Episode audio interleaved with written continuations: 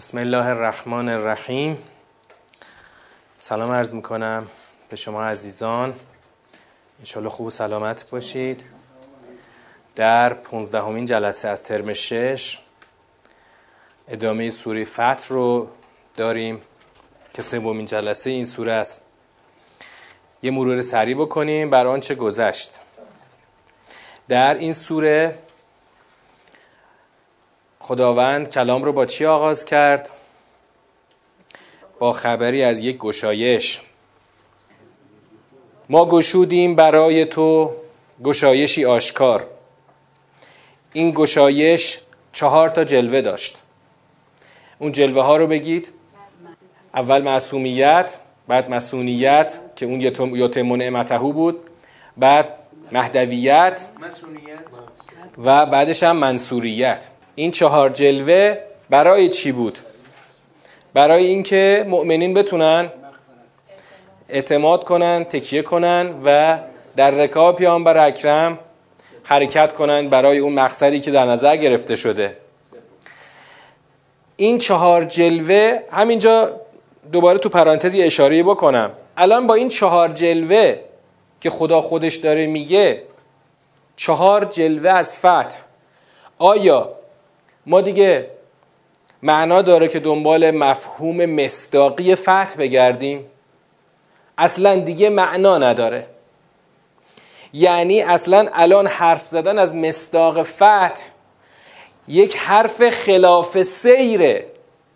اگر در سیر حرکت کنیم الان اصلا جایی وجود نداره که تو بخوای بحث کنی که آقا فتح الان فتح مکه است یا صلح حدیبیه است. خدا یک از یک گشایش صحبت کرده چهار جلوه گشایش هم گفته. بعد یه مشکل دیگه هم پیش میاد. مشکل بعدی چیه؟ مشکل منطقی پیش میاد. به چه بیانی؟ آقا الان فرض کن اصلا ما اون بحث اون بحث که اول مطرح کردیم که باید اول مفهوم رو بفهمیم تا از توش مصداق در بیاد. فرض می‌کنم از یه لحظه می‌خوام عدول کنم. فرض می‌کنم که اصلا می‌خوام با شما همراهی کنم. و بپذیرم که آقا حالا این یا فتح مکه است یا صلح حدیبیه است. یکی این دوتا مثلا هست.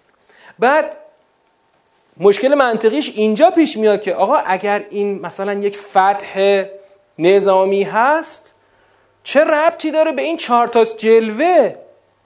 چون خدا داره میگه من فتح ایجاد کردم ل یغفره ل یتمن ل یهدیک ل ینصرک آخه چطور ممکنه؟ مثلا شما یک اول خدا یک فتح نظامی رو مثلا بده بعدا بیاد از اون فتح نظامی مثلا قفران بده مسئولیت بده نصر بده. اصلا جور در نمیاد. این پس اینجا مشکل پیدا می‌کنه. به چه دلیل؟ آقا صرفا اینکه یه چیزی به ذهن ما برسه دلیل میشه؟ دلیل می‌خواد. هر مفسری اینم گفته شعنش هم خیلی عجل اما دلیل می‌خواد. من وقتی دارم تو سیر می‌خونم کلام رو اصلا قرار چیزی از من اصلا قرار چیزی از خودم اضافه کنم. اصلا قرار نیست. من فقط دارم سیر کلام رو میگم. بر اساس چند قاعده منطقی دارم سیر کلام جلو میرم. الان تمام اینا شما مثلا حدود ده تا گزاره گفتین. تک تکش دلیل می‌خواد. اما اینایی که ما الان گفتیم این عین معنای کلامه. و یه نکته دیگه مشکلی دیگه پیش میاد. آقا یه کلامی مثلا دو خطه. اینجا از این انا فتحنا تو اون ینسورک نصرن عزیزا مثلا دو خطه سه خطه. یه کلامی که دو خطه یا سه خطه چند چند برابر خودش می‌تونه گفتار داشته باشه؟ می‌تونه داشته باشه اصلا یا نه؟ خب ما اینجا بحث داریم. کلام خدا هم که هست آقا کلام خدا هم جمله جمله است. به اندازه ای که این کلام عبارت توش به کار رفته محتوا توش هست دیگه. مگر خدا آیا ما باید بپذیریم که خدا رمزالود حرف زده؟ آیا بپذیریم که خدا رازگونه حرف زده؟ یا نپذیریم؟ ما نمیپذیریم. چرا که قرآن اصلا کتاب رمز و راز نیست. قرآن کتاب هدایته. کتاب هدایت باید همه بفهمن. آقا اصلا که الان پشت کو اومده با گوسفنداش. خب؟ اینجا داشته رد می شده این صدای کلام ما رو بشنه باید بفهمه. من که اینجا سعی کردم یه صحبت کنم همه بفهمن. بایدم این اگر یه جایم سنگین صحبت کردم خارج از بحث اصلی بوده. مثلا حالا اومدیم مثلا یه بحثی بابی درباره مثلا ولایت فقیه باز کردیم اونجا بحث تخصصی میشه. اما حالا اینجا آقا انا فتحنا لك فتحا مبینا. میگه ما طرف چوپون هم باشه باید این حرفو بفهمه. چوپون که میگیم چیز نیست هی تاکید می‌کنیم کسر شهر نیست خود پیغمبران خدا چوپون بودن. یعنی که سواد آکادمیک نمی‌خواد. آقا سواد در حد همین سی کیلو دیپلم هم داشته باشی باید بفهمی کلام رو. سواد آکادمیک نیاز نداره. چرا؟ چون در ادامه می‌بینیم خدا با کیا سر کار داره تو سوره فتح با آدمایی که به خاطر امیال دنیا گرایشون نخواستن برن. اینا آقا همینا همین مردم کوچه خیابون. همینا. حالا خدا با همینا داره صحبت می‌کنه. میگه من به پیغمبرم چهار تا جلوه دادم در اون فتح بزرگ فتح مبین. چهار تا جلوه دادم. الان با این چهار تا جلوه همین تو آدمی که کف جامعه داری زندگی می‌کنی. تو کاسبی من بقالی هر چی هستی. آقا این با این چهار تا جلوه تو می‌تونی به پیغمبر من اعتماد کنی. پاشو پشت سرش را بیفت. نه یعنی هنوز تو این فازش بحث راهبردی نشده ها. سوره در کلیتش یک بحث راهبردی داره که الان در مجموع سوره اینو می‌فهمیم. اما اینجاش خیلی بحث روشنه. آقا پیغمبر تو چه, چه, چه نیاز داری؟ چه, چه چیزایی نیاز داری پشت سرش را بیفتی؟ باید اسمت داشته باشه. خیالت راحت باشه که حرفی که از خدا گرفته برای تو داره میگه تو دریافتش و تو ابلاغش هیچ اشتباهی نکرده. تو بخش اول با تلاش خودش هیچ خطایی نکرده. تو بخش دوم با این اسمت و مسئولیت که خدا بهش داده. پیغمبری که تو دنبالش می‌خوای را بیفتی مهدی هست. پیغمبر که تو می‌خوای دنبالش را بیفتی منصور هست. یاری شده است یه یاری کامل بی کم و کاس. پاشو دنبالش را بیفت. ببین چقدر حرف ساده است. پس چند تا مشکل پیدا کرد؟ همه این مشکلات توی اون قالو های طول و دراز این مشکلات حل نمیشه. این مشکلات حل نمیشه. آقا حرف با مردم. آقا همه جای قرآن همینه ها. حتی برو سوره بقره هم همینه. تو سوره بقره اینجاش می‌بینی که خدا با یه مش آدمایی که مثلا درگیر شراب و مستی و نمی‌دونم حرومخوری و همین کارهایی که مثلا مردم عادی خارج از فضای مثلا مذهب انجام میدن. با همینا صحبت می‌کنه. چتونه که مثلا درگیر این آسیب ها شدین. همه جای قرآن همینه. بزرگترین سوره تا کوچکترین سوره رو باید باید همه بفهمن. اصلا اینطوری من بیا پله میام جلوتر. اگر همه نفهمن نقض قرض میشه. اگر همه نفهمن اون وقت طرف می‌تونه بگه خدایا تو نمی‌دونم با کیا صحبت می‌کردی؟ با علمای تراز اولت صحبت می‌کردی؟ ما که اصلا نبودیم. توی دایره نبودیم اصلا. نه آقا جان همین تو تو دایره ای برای همینه که تاکید داریم که اگه اینجا دو خطه همین دو خط تو توضیح بده من تو منظورش برسون. نه چیزی بیشتر می‌خوایم اضافه کنیم نه چیزی می‌خوایم ازش کم کنیم. پس اینو تأکید کنیم. باید همه بفهمن با کمترین سواد در حد خواندن و نوشتن. الان وارد بحث مبنایی نمیشم. بحث مبناییه. بحث مبنایی رو باید هر چند وقت داشته باشیم. ولی واقعا در همین مقام فهم ظاهر نباید هیچ ابهامی وجود داشته باشه نباید هیچ مانعی برای فهم کلام وجود داشته باشه و باید که به سادگی همه بفهمند و پیش بیان. پس چهار تا جلوه بود. این چهار تا جلوه لازمه ی حرکت امت پشت سر پیغمبرشونه. بعد اومدیم به اینجا رسیدیم که سکینه آرامش رو همون خدایی که فتح رو به پیغمبر داده آرامش رو در بر قلوب مؤمنین نازل کرده. این آرامش دقیقا نتیجه این چهار تا جلوه است.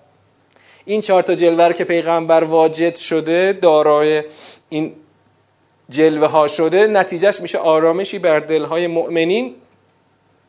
حالا این آرامشی که نازل کرده در واقع سه تا جلوه داشت. سه تا جلوه رو دیشب دیدیم. اگه یادتونه بگین اولی همین. ازدیاد ایمان. دومی ورود در بهشت. بله و سومی سومی. تعذیب منافقین و مشرکین. هر سه تا مال همون سکینه است. حالا اینجا می‌خوایم یه حرفی رو امشب اضافه کنیم. بله بله بله. تکفیر رو می‌تونیم بله جدا کنیم. بله. در واقع می‌تونیم جدا کنیم چون با ورود در بهشت جدا از اونه.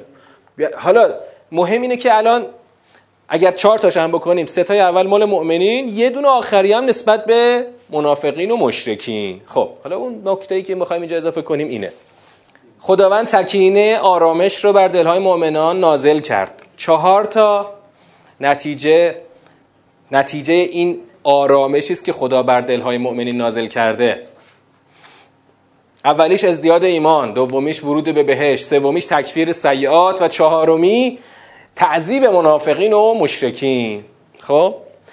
حالا سوالی که پیش میاد اینه که یعنی چی خدا تعذیب منافقین و مشرکین رو گذاشته نتیجه اون آرامش و سکینه؟ چی می‌فهمید از این؟ خدا آرامش نازل کرد که در اثر این آرامش منافقین و مشرکین عذاب بشن. نه الان نمی‌خوام که ب... نمی... ذهنتون نره رو اینکه آیا واقعا اینا مستحق عذاب هستن یا نیستن. مستحق عذاب هستن. چون نتونستن به پیغمبر با همه اون جلوه هایی که خدا به پیغمبر داد در اون فتح آشکار اینا بازم نتونستن اعتماد کنن. اما نکته اینه آیا بهتر نبود؟ مثلا تو ذهن ما شاید اینطوری اگه دست ما بود اینطوری میچیدیم که خدا مثلا یک چیزی داد خدا یک جلوه داد به پیامبرش در اثر این جلوه هم سکینه و آرامش بر دلهای مؤمنین نازل شد و هم چی شد؟ و هم عذاب بر مشرکین و منافقین. اما نه اینطور نیست الان. چینش بحث اینطوریه که خداوند سکینه رو بر دلهای مؤمنین نازل کرده. اولین نتیجهش برای خودشونه. همون ازدیاد ایمان ورود به بهشت تکفیر سیاد اما نتیجه چهارم تعذیب منافقین و مشرکین در قبل این سکینه است که گرفتن. اینه. اینه. ببینید آقا خلاصه و ساده و پوسکنده. همین آرامشی که خدا بر دلهای مؤمنین نازل کرده از قبل این آرامش باید مؤمنین به پا خیزند و این مشرکین و منافقین رو چکار کنن؟ به نتیجه عملشون برسونن. البته الان نتیجه عملشون منظور جنگ نیستا از همین آرامشی که خدا بر دلهای اینها نازل کرده اونها باید به اون عذابشون برسن. یعنی حتما باید اول مؤمنین به اون آرامش برسند که حتما نتیجه اعتماد به پیغمبره. از قبلش اینا به عذابشون خواهند رسید. اما حالا یه نکته دیگه پیش میاد. آقا این مشرکین و مشرکات کیان؟ منافقین و منافقات؟ چرا از مشرکین و مشرکات جدا شدن؟ این باز یک نکته داره. اگه ما بودیم و فقط این آیه یعنی بازم اگر نگاه منسجم به آیه نداشتیم این آیه رو میکشیدیم بیرون. گفتیم خب ما اینجا با دو دسته طرفیم. یه اسمشون منافقینه مثلا جلوه ایمانی دارن اما کفرم دارن. یه دم نه اصلا از بیخ عربن. اینا اصلا نه ایمان دارن نه جلوه ایمانی چی ندارن؟ اما می‌خوایم الان بگیم که اینا خود اینان. اصلا اینا خود اینان. این مشرکین همین منافقینن به چند دلیل؟ به چند دلیل؟ دلیل اول اصلا تو این سوره ما کاری با مشرکین نداریم. جلوتر هم بریم کاری با مشرکین نداریم. کل دعوای سوره با همین جماعتی که دور پیغمبر اکرمن اما نمی‌تونن اعتماد کنن بهش نمی‌تونن پا در رکابش بشن. این اولا. پس با مشرکین که دشمنان پیغمبر اکرم بودن ما اینجا اصلا کاری نداریم به اونا. الان مسئله ما مؤمنینی هن که نمی‌تونن به پیغمبرشون اعتماد کنن. دوم اینکه اگر می‌خواست این مشرکین واقعا یه گروه دیگری باشن اینا اولویت داشت که اول باشن دیگه. چون منافقین همیشه یه جوری از لحاظ کفرشون دنبال مشرکینن. و جلوتر هم که بریم می‌بینیم که دقیقا کسانی که به خدا زن سوء دارن کیان؟ همین منافقینن. همین منافقینن که به خدا زن سوء دارن. اما اینجا نخواستند نخواستن همراهی کنن به خاطر زن سوءشون. پس این مشرکین و مشرکات حالا چرا خدا یه عنوان دوم برای این آورد؟ خدا می‌خواد بگه این منافقین در واقع دچار شرکن. مشکل اصلی اینا شرکه که نمی‌تونن با پیغمبر همراهی کنن. شرک فقط یه مسئله نیست که در دنیای کفر معنا داشته باشه. شرک همینجا. پس شرک همینجاست. همینجا. همینجا الان راه داره. ما هم دوچارشیم ما خودمون رو آب نکشیم. ما هم دوچارشیم هر وقت که تو نتونستی به یک رهبر الهی اعتماد بکنی این تو دچار شرکی. این شرک کجا از کجا نشأت گرفته؟ از دنیا گرایی از تعلقات دنیایی نشأت گرفته. اصلا ش... دنیا انسان رو به شرک میکشونه. چرا؟ اینو تو پرانتز میگم. الان موضوع اصلی سوره این نیست. قبلا تو سوره های قبلی داشتیم. بازم تو سوره های مکی که تو همین ترم داریم خواهیم داشت. اما شرک از کجا میاد؟ چه ربطی به این دنیاگرایی و شرک هست؟ چه ربطی هست؟ شما وقتی دنیاگرا باشی دل در گرو دنیا داشته باشی قدرت رو منشأ قدرت رو اون خواستگاه قدرت رو در خدا نمی‌بینی. در قدرت های مادی می‌بینی. برای قدرت های مادی هم یه اثری قائل میشیم قدرت دست ایناست. ما باید بریم خلاصه قبله اینا نماز بخوریم تا از قبل اینا قدرت بگیریم. این این خود شرکه. حالا این ربط دنیاگرایی با شرک یه ربط کاملا مستقیمه. هر چقدر شما دنیاگراتر باشی مشرک تری شرک یعنی اینکه یه موجودی قدرتی رو در عرض خدا براش یه وجودی قائل باشی. میشه شرک. ها پس اگر شما به هر قدرتی غیر از خدا اعتبار ببخشی میشی مشرک. خیلی معناش قشنگه. یعنی با این تعبیر قشنگ نگم خیلی وسیع میشه. خیلی معنا وسیع میشه و خیلی فراگیر میشه. ما هم میفتیم توش. ما به چقدر میفتیم توش؟ به مقدار دنیاگراییمون میفتیم توش. به هر ببین به همین سادگی. به هر مقدار که برای هر قدرتی غیر از خدا اثری و قدرتی قائل باشی. تو میشین میفتی در دایره شرک. اینا چرا مشرک شدن. اینا برای اینکه گفتن بابا اینا می‌خوان پاشن برن مثلا برن به جنگ کفار و مکه و اینا. اینا میرن اونجا خلاصه اونا قدرتمند اینا ضعیف. میرن شکست می‌خورن و خلاصه یه لشکر درب و داغون برمیگردن. ما بر چی پاشیم بریم؟ نریدا جلوتر میریم همینو می‌رسیم الان بهش. همه دعوا همینه. این شرکه. برای همین خدا میگه اینا به خدا زن سوء داشتن. الان ببین اینا چرا مشرک شدن؟ از زانینا بالله زن سو این زن سوء از کجا اومد؟ زن سوء از اینجا اومد که آقا خدا نمی‌تونه. اعتماد نداره دیگه. زن سوش از کجا اومد؟ آقا خدا نمی‌تونه این پیغمبرشو یاری بکنه. اینا میرن شکست خورده برمیگردن. پس اینا مشرکن. برای همینم خدا گفت که دایره سو اون چرخنده که می‌خواد انگار عذاب رو بر سر اینا نازل کنه اون دایره سو رو سر اینا هستش.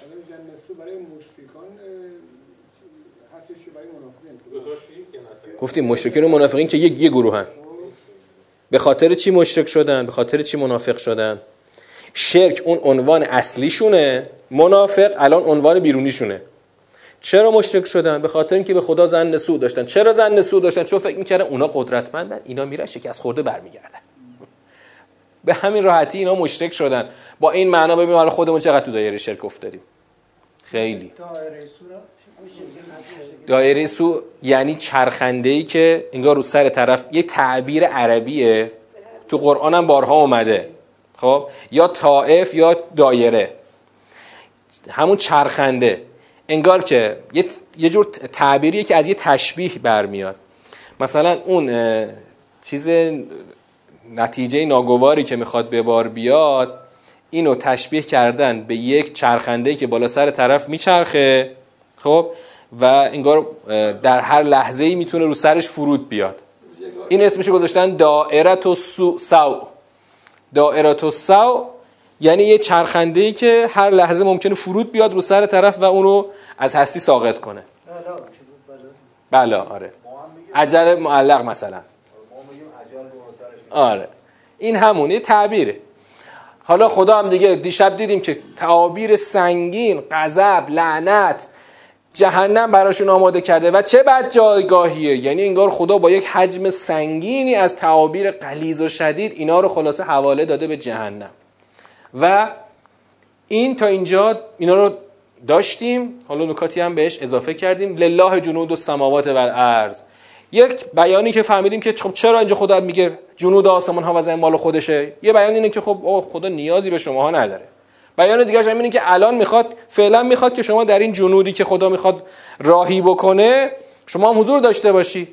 هرچند همه جنود آسمان ها و زمین مال خداست ولی الان از تو می‌خواد که در این لشکر خدا حضور به هم رسانید و خلاصه حاضری خودتون اونجا ثبت کنید.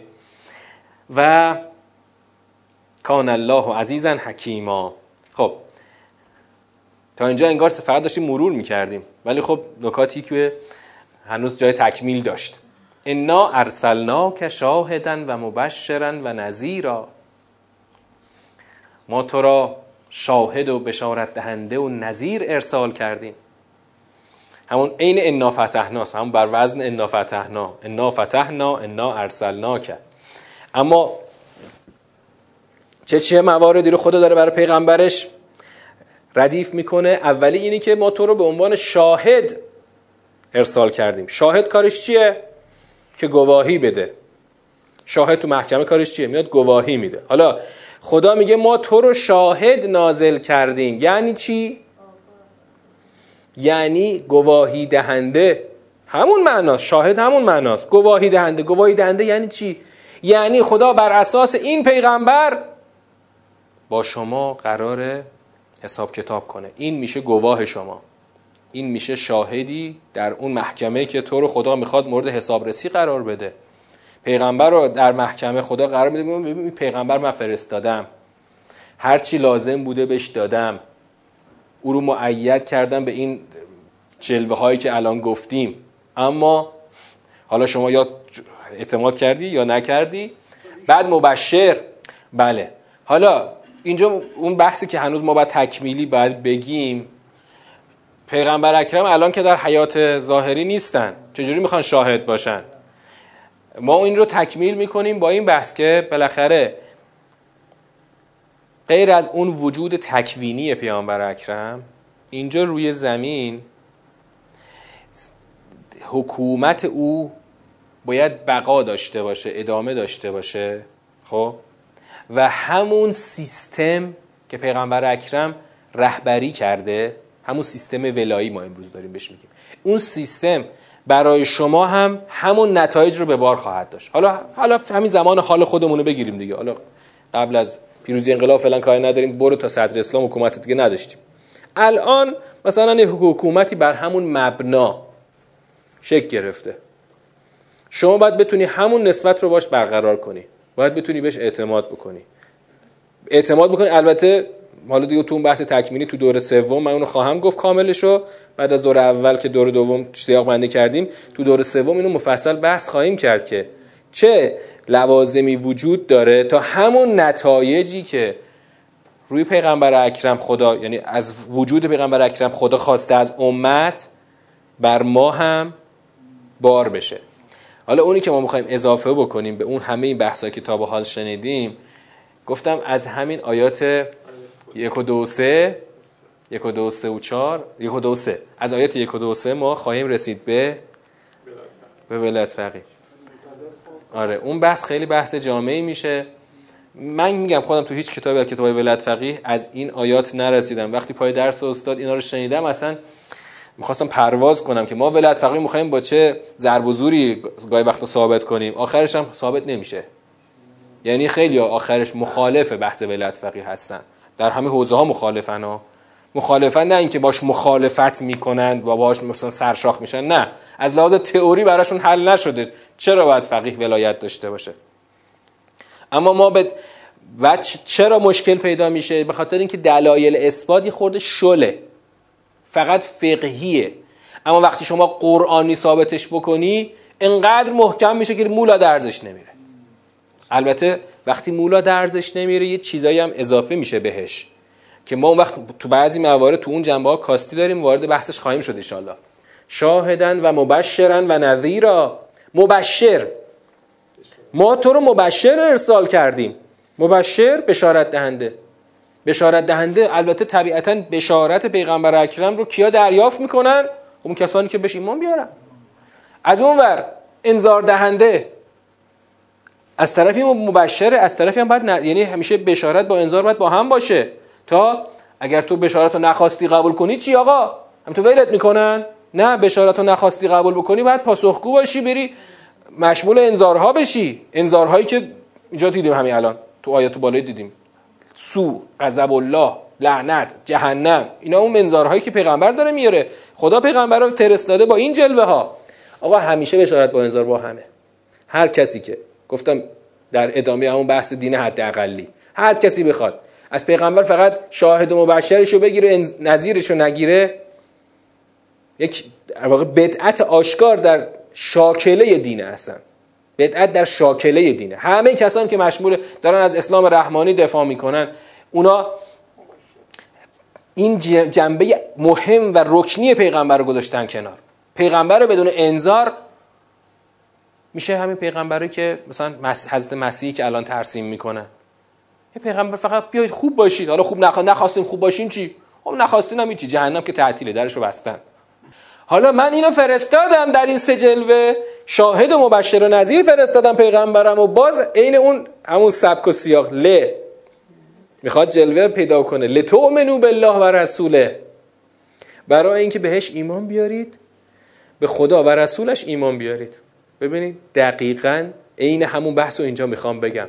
خدا پیغمبرش اونجا واجد یک فتح کرد بعد چهار تا جلوه برای فتحش درست کرد. اینجا پیغمبرش رو در جلوه شاهد و مبشر و نظیر فرستاده. برای چی؟ برای اینکه شما بهش ایمان بیارید. یعنی برای ایمان آوردن به پیغمبر لازمه که شما پیغمبر رو شاهد و مبشر و نظیر بدانی. از این جلوه پیغمبر رو بشناسی. آقا اگر پیغمبر رو با این جلوه ها به مردم نشناسونی توقع باش بهش ایمان بیارن. توقع نداشته باش. الان ما پیغمبر رو چجوری میشناسونیم؟ کلا اهل بیت رو. چجوری میشناسونیم؟ موجوداتی آسمانی خیلی خیلی مهربان. در کمال رحمانیت. پیغمبری که فقط یک موجودی است که می‌خواد شما رو همینطوری خلاصه ببره به یه جایی برسونه. آقا کی از همچین پیغمبری بدش میاد؟ کی? هیچ کی بدش نمیاد. چون جنبه چی نداره که؟ حالا عشق. یه جور رابطه عشقی باش برقرار کن برو. عین یه مرشدی. مثلا دنبالش را بیفت مفت و مجانی تو رو خواهد برد و خواهد رساند. اما شما وقتی نظیرش رو ازش حذف بکنی دیگه اون هویتش رو ازش گرفتی این ایمان به خدا و رسول بنده به شاهد و مبشر و نظیر بودنشه. لتؤمنو بالله و رسوله. و الان کلمات که دنبالش میاد. لتؤمنو و تعذروه و توقروه و تسبحوه بکرتن و اصیلا. این کلمات فقط در اینجای قرآن آمده. کلماتی است بسیار دقیق. خوب ببینیم که خدا چی می‌خواد. من پیغمبرم شاهد فرستادم مبشر و نظیر که اولا که میان بیارید. دوما روح یاریش کنید. تعذیر گفتن یاری همراه با چی؟ یاری با تعظیم. آره. نه فقط یک یاری فیزیکی یاری با تعظیم. و توقروه. توقروه از چه کلمه؟ وقار. مالکم لا ترجون لله وقارا. تو سوره نوح داشتیم که حضرت نوح به امتش گفت که چرا برای خدا وقار قائل نیستید؟ توقروه. براش وقار. قرار بدید و قائل باشید تعظیمش بکنید. این پیغمبر رو باید براش وقار و بزرگی قرار بدید. تا اینجا خیلی همه راحت اومدن. یه دفعه رسیدن به کلمه تسبهوه آقا الان من به شما بگم صرف نظر از معنای کلمه. تو تو از روح تو وقروح و تو سبهوه شما می‌تونید بپذیرین که این دفعه سومیه. کلمه سوم مرجع زمیرش چیزی غیر از این دوتا اولیا باشه؟ نه. نمیشه پذیرفت. اما الان شما برین تو تفاسیر ببینین تو سبهو رو جدا کردن. چرا؟ چرا جدا کردن؟ گفتن ما تا حالا نشنیدیم که پیغمبر رو کسی تسبیح کنه. همش تسبیح برای خدا شنیدیم. اما ما خیلی سریع اولا یه مبنا رو می‌ذاریم اینجا. یا کنید اولا باز یه مبنا رو میخشو میکوبیم. ببین هر جای شما رو مبنا حرکت کنید دوچار چالش نمیشه با مبنا حرکت کن هیچ چالش بر نمی‌خوره. مبنایی که اینجا می‌خوایم میخشو دوباره بکوبیم چیه؟ آقا شما برای رسیدن به مفهوم یک عبارت اولا کلمات رو در اون شکل عربی خودش درست معنا کن. از بیرون چیزی رو پیشفرض قرار نده. کلمه رو همونطور که هست معناش بکن. بعد حالا بذار تر جاش. بعد ببین تو سیر کلام چی معنا میده. این مبناست. مبنای محکم تدبره. از این مبنا خیلی عدول می‌کنن که گیر می‌کنن. آقا کلمه تسبیح معناش چیه در عربی؟ تسبیح یعنی منزه از نقص و عیب دانستن. خب حالا آیا این کلمه مثلا اختصاص داره به خدا؟ ها آیا اختصاص داره به خدا؟ نه. سوال آیا کلمه تسبیح اختصاص به خدا داره؟ نداره. نداره. اصلا خدا یکی از سوره هایی که خوندیم شاهد دارم براش. سوره اعلا. خدا میگه سبح اسم ربک الاعلا. اونجا اسم رو چی معنا کردیم؟ نشانه. نشانه های خدا رو منزه بدان از هر عیبی و نقصی. خب اونجا مثلا نشانه ها چی بود؟ سوره اعلا نشانه چی بود؟ بودین دیگه. علف علف. علف هایی که زود خوش میشه زرد میشه. اینا اینا هیچ عیبی نداره نقصی نداره. آفرینشش درسته. این نشانه خداست. نشانه های خدا هم گفته سبه. آنها رو منظر بدان از عیب و نقص. حالا اینجا پس این کلمه اختصاصی به پیغمبر اکرم که نداره. کلمه ایست عام. خدا میگه پیغمبر من رو تسبیح کن. اتفاقا خود پیغمبرم چیه؟ نشانه خداست. خب حتما خود رسول دیگه. چرا؟ خب چرا؟ خب چرا قاعده قاعده ادبی؟ قاعده ادبی چی میگه؟ بله. زمیر اولا به اون نزدیکه مگر اینکه شاهدی از کلام شما داشته باشی که زمیر به اولیه نخوره به اون قبلیه بخوره؟ اون خودش قرینه کلام اونو داره. اینجا قرینه کلام اینه که دقیقا به همون نزدیکترین مرجع می‌خوره. رسول را تعذرو چیز کس درباره خدا که نمیگه تعذروه تعذروه توقروه و تسبحوه حالا وقتی میگه پیغمبر رو تسبیح کنید یعنی چی؟ یعنی این پیغمبر رو از عیب و نقص منزه بدانید. پیغمبر من در کارش عیب و نقصی نداره. بکرتن و اصیلا صبحگاه و شامگاه این رو انجام بدین. یعنی؟ حالا یعنی چی؟ حالا خدا چی می‌خوای دقیقا از ما؟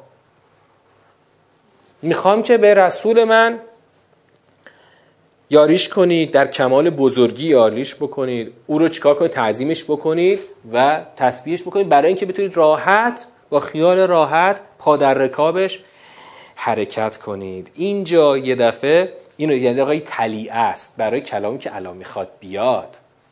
یعنی اینا رو که این مقدمه که خدا گفت که مبشر و شاهد و نظیر من فرستادم مقدمه است برای اصلش که الان می‌خواد بیاد.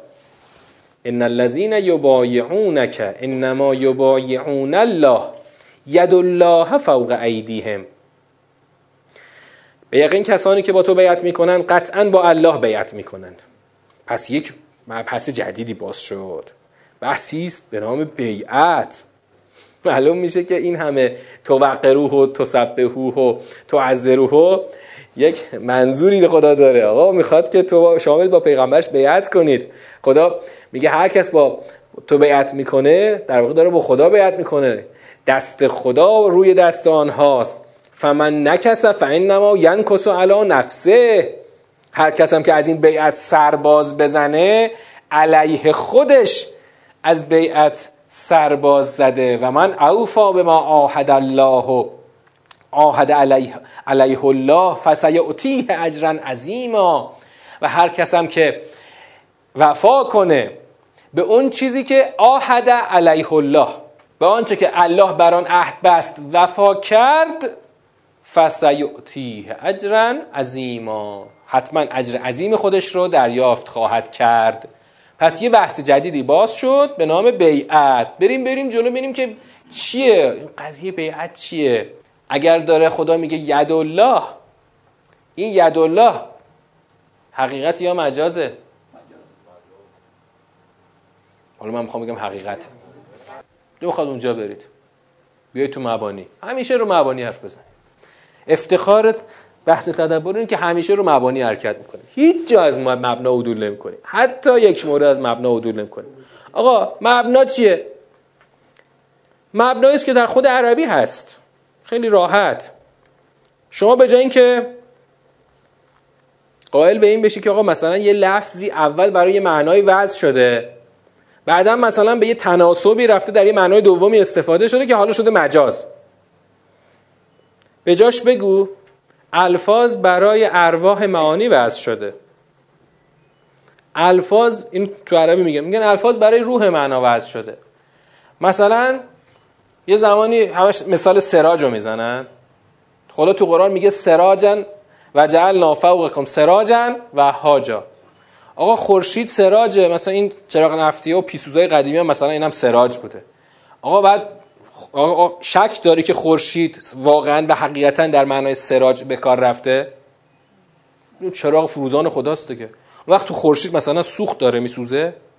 بعدا که مثلا همه چی برقی شد بعدا به همین هم گفتن سراج. تو این که دیگه نه فیتیله است نه روغن نه نفته. چرا روشنه؟ چون روح معنا سراج وسیله نورافشانه. می‌خواد خورشید عالمتاب باشه می‌خواد یه چراغ باشه چراغ نفتی باشه یه چراغ برقی باشه. الفاظ برای ارواح معانیه حالا ید برای چیه؟ ید عامل قدرته. این عضو گوشتی و استخونی نیست که. عامل قدرته. وقتی عامل قدرت باشه خدا که دست گوشتی نداره که خدا که اصلا جسم نداره که بخواد دست داشته باشه. اما خدا ابزار اعمال قدرت که داره با این اون میشه ید الله. بدون اینکه شما نیاز داشته باشه اینو مجاز بگیری حقیقته. ید الله فوق ایدیه. از این با. حالا شما اینو به ید الله کاملا حقیقت. ید الله فوق ایدیه. از کاملا از باب حقیقت دست خدا رو سرشونه. حالا بعدش آقا اینجا یه بحثی می‌خواد مطرح بشه. اتفاقی افتاده. ببینیم چیه قضیه. سیقول لك المخلفون من الاعراب شغلتنا اموالنا و اهلونا فاستغفر لنا. خیلی. اینجا دیگه قشنگ اون دعواهای سوره تازه می‌خواد شروع بشه.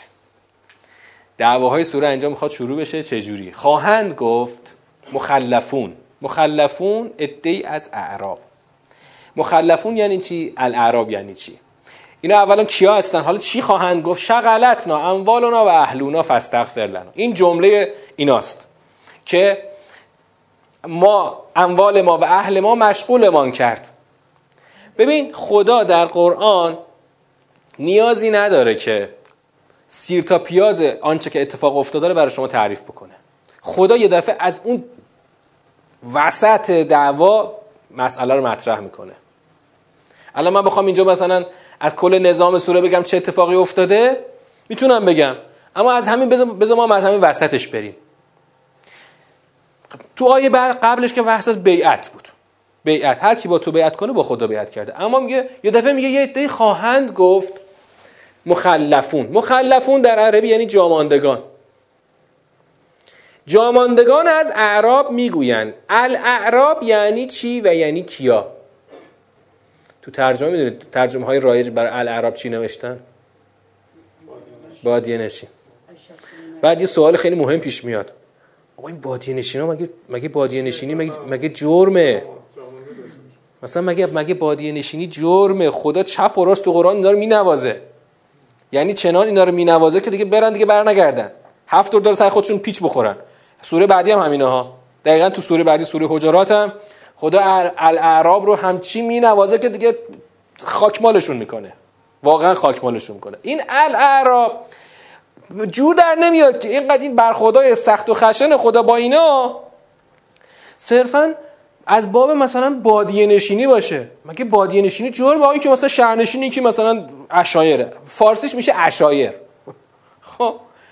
اما می‌خوام الان این معنای بهتون بگم که هر جای قرآنی معنا رو بذارید قشنگ با این سیاق آیات قشنگ جور در میاد. معنای اولیش همینه. واقعا الاعراب حالا اون وقتی الف لام میاد سرش یعنی گروه مشخصی از اینا. معرفه میشه. اما مفهومش مفهومش رو تغییر نمیده. الاعراب آره تو قرآن آره خیلی چیزی اصلا هر جا اومده بار منفی روشه. میگم سوره حجرات که بارش بار منفی سنگین روش شده. الاعراب واقعا اگر تو لغت عرب نگاه بکنی یعنی بادیه نشین. ولی تو قرآن این کلمه ای اصطلاح شده برای کسانی که نخواستند به مدنیت پیامبر اکرم تن بدن. به جامعه مدنی پیامبر اکرم ورود کنند. کلمه جامعه مدنی رو با اون کلمه که اون آقای سید محمد خاتمی به کار می‌برد اصلا هیچ ربطی به اون نداره ها.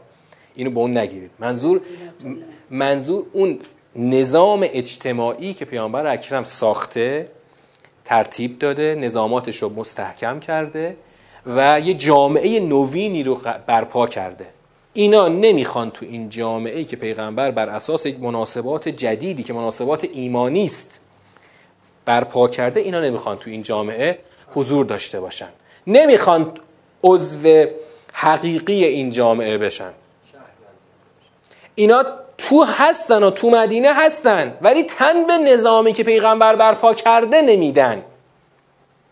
حالا اینها اینجا باشون خدا سر کار داره همین معنا رو داشته باش سوره بعدی هم باشون سر کار داره و خیلی جاهای قرآن خدا چرا همش خدا داره از اینا بعد میگه؟ دقیقا همینه.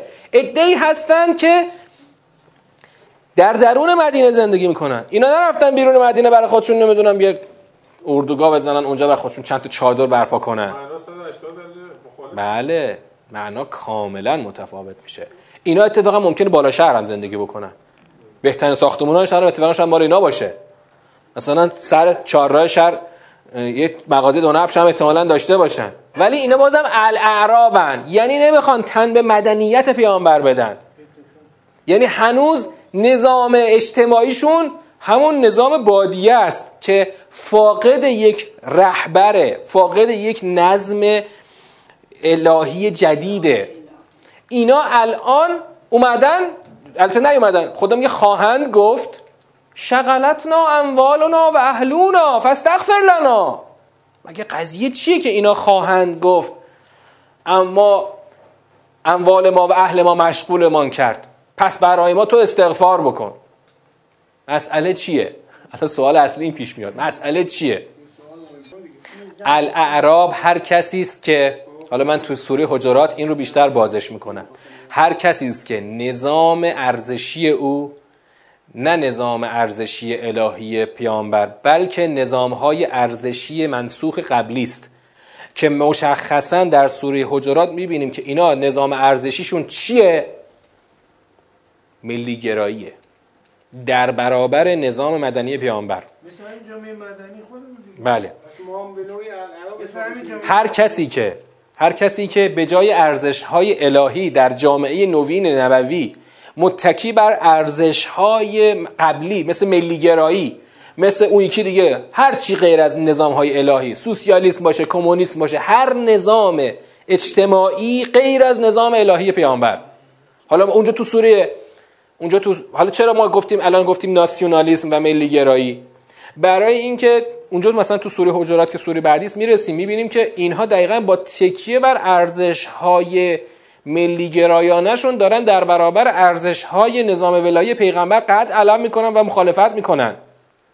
حالا اینجا در هر زمان هر کسی که هر کسی که هر نظام ارزشی غیر از نظام نظام الهی داشته باشه میشه الاعراب اینا میگن که آقا این اموال و اهل ما مشغولمون کرد. تو هم بیا برای ما استغفار کن. فاستغفر لنا. یقولون به السنتهم ما لیس فی قلوبهم.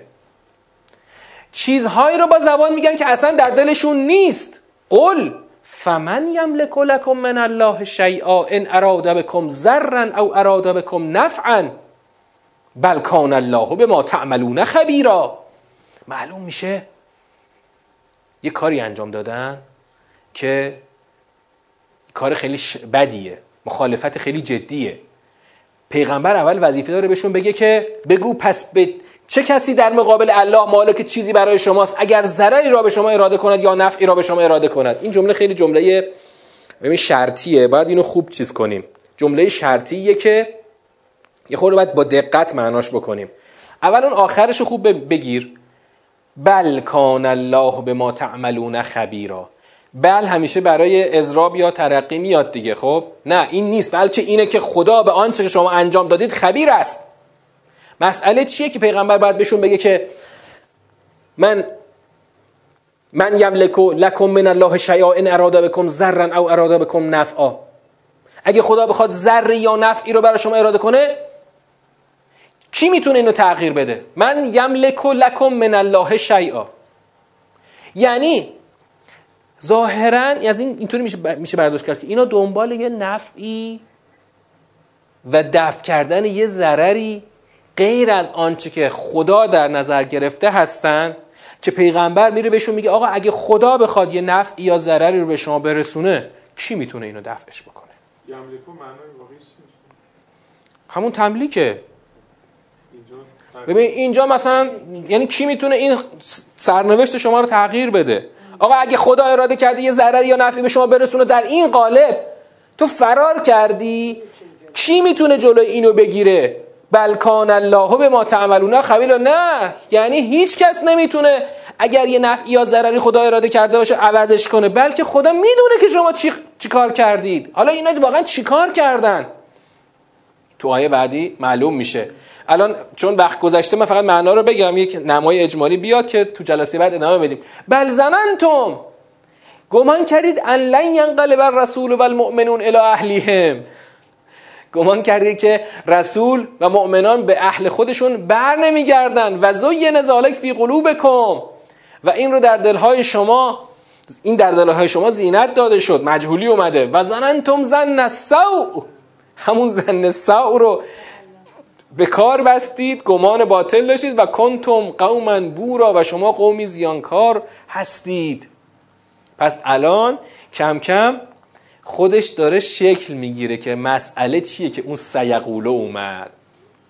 مسئله چیه؟ یه گمانه. یه گمان بد که بر نمیگردن. اینا میرن و بر نمیگردن. بر اساس گمان خودشون اینا خواستن که یه ضرری از خودشون دفع کنن دیگه. که گفت خدا شاید اراده کرده اینطوری به تو یه ضرری برسه. من این عوضش کنه اینا به گمان خودشون خواستن که خودشون از این مرکه بد و غیر قابل بازگشت خودشون نجات بدن. بنابراین همراهی نکردن. بعد که پیغمبر اکرم رفتن و با یک پیروزی آشکاری برگشتن اینا اومدن اول خدا میگه سیقولو ولی اومدن و این رو گفتن که آقا بالاخره ما ببخشید ما ما مشغولیت داشتیم. اینجا درگیر بودیم دیگه مال و بچه و زندگی درگیرمون داشت و نمی‌تونستیم همراهی کنیم. شما بر ما استغفار کن فاستغفر لنا چیزی که اصلا هیچ وقت در دلشون نیست. دروغ میگن. نمی‌خواستن از اول برن. اینا بهونه است که دارن میتراشن بهونه تراشی می‌کنن که چرا نرفتن؟ آقا ما بالاخره درگیر زندگی بودیم بچه ها زندگی کسب و کار نمی‌شد همراهی کنیم ولی تو دلشون یه حرفا نیست دروغ میگن. برای همین خدا پیغمبر گفته که برو بهشون بگو که اگه خدا خواست یه ذره یا نفعی به شما برسونه کی می‌تونه تغییرش بده؟ خدا می‌دونه که چی چه کار کردید. و شما این گمان بد رو داشتید و فکر می‌کردید که پیغمبر دیگه میره و دیگه بر نمیگرده. و اینم برای خودتون انقدر دیگه پرورشش دادید که زوی نزالک فی قلوبکم و این گمان بد رو داشتید و شما قومی زیانکار هستید. اینو داشته باشید انشاءالله در جلسه فردا شب بحث رو ادامه بدین. و السلام علیکم و رحمت الله و برکاته.